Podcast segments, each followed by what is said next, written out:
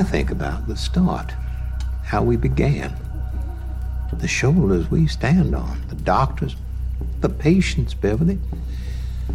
A young woman in the 1840s, 1850s, 17, pregnant, she had a severe form of rickets brought on by malnutrition, lack of vitamin D. Her pelvis was severely disfigured.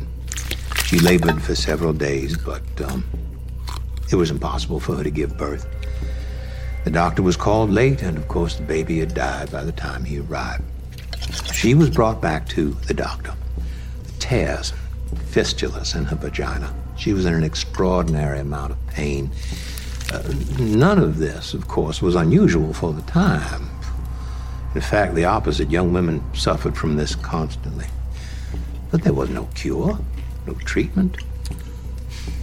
Nobody was looking at how to solve this, how to make this better.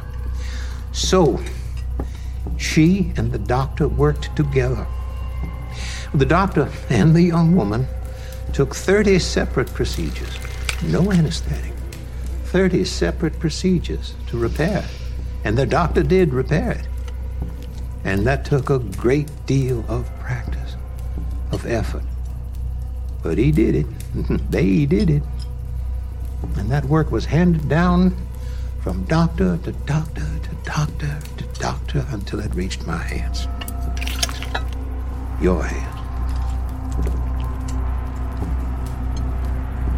Oh, that's barbaric. That's history. What you're describing doesn't happen anymore. No, we are never very far from our history.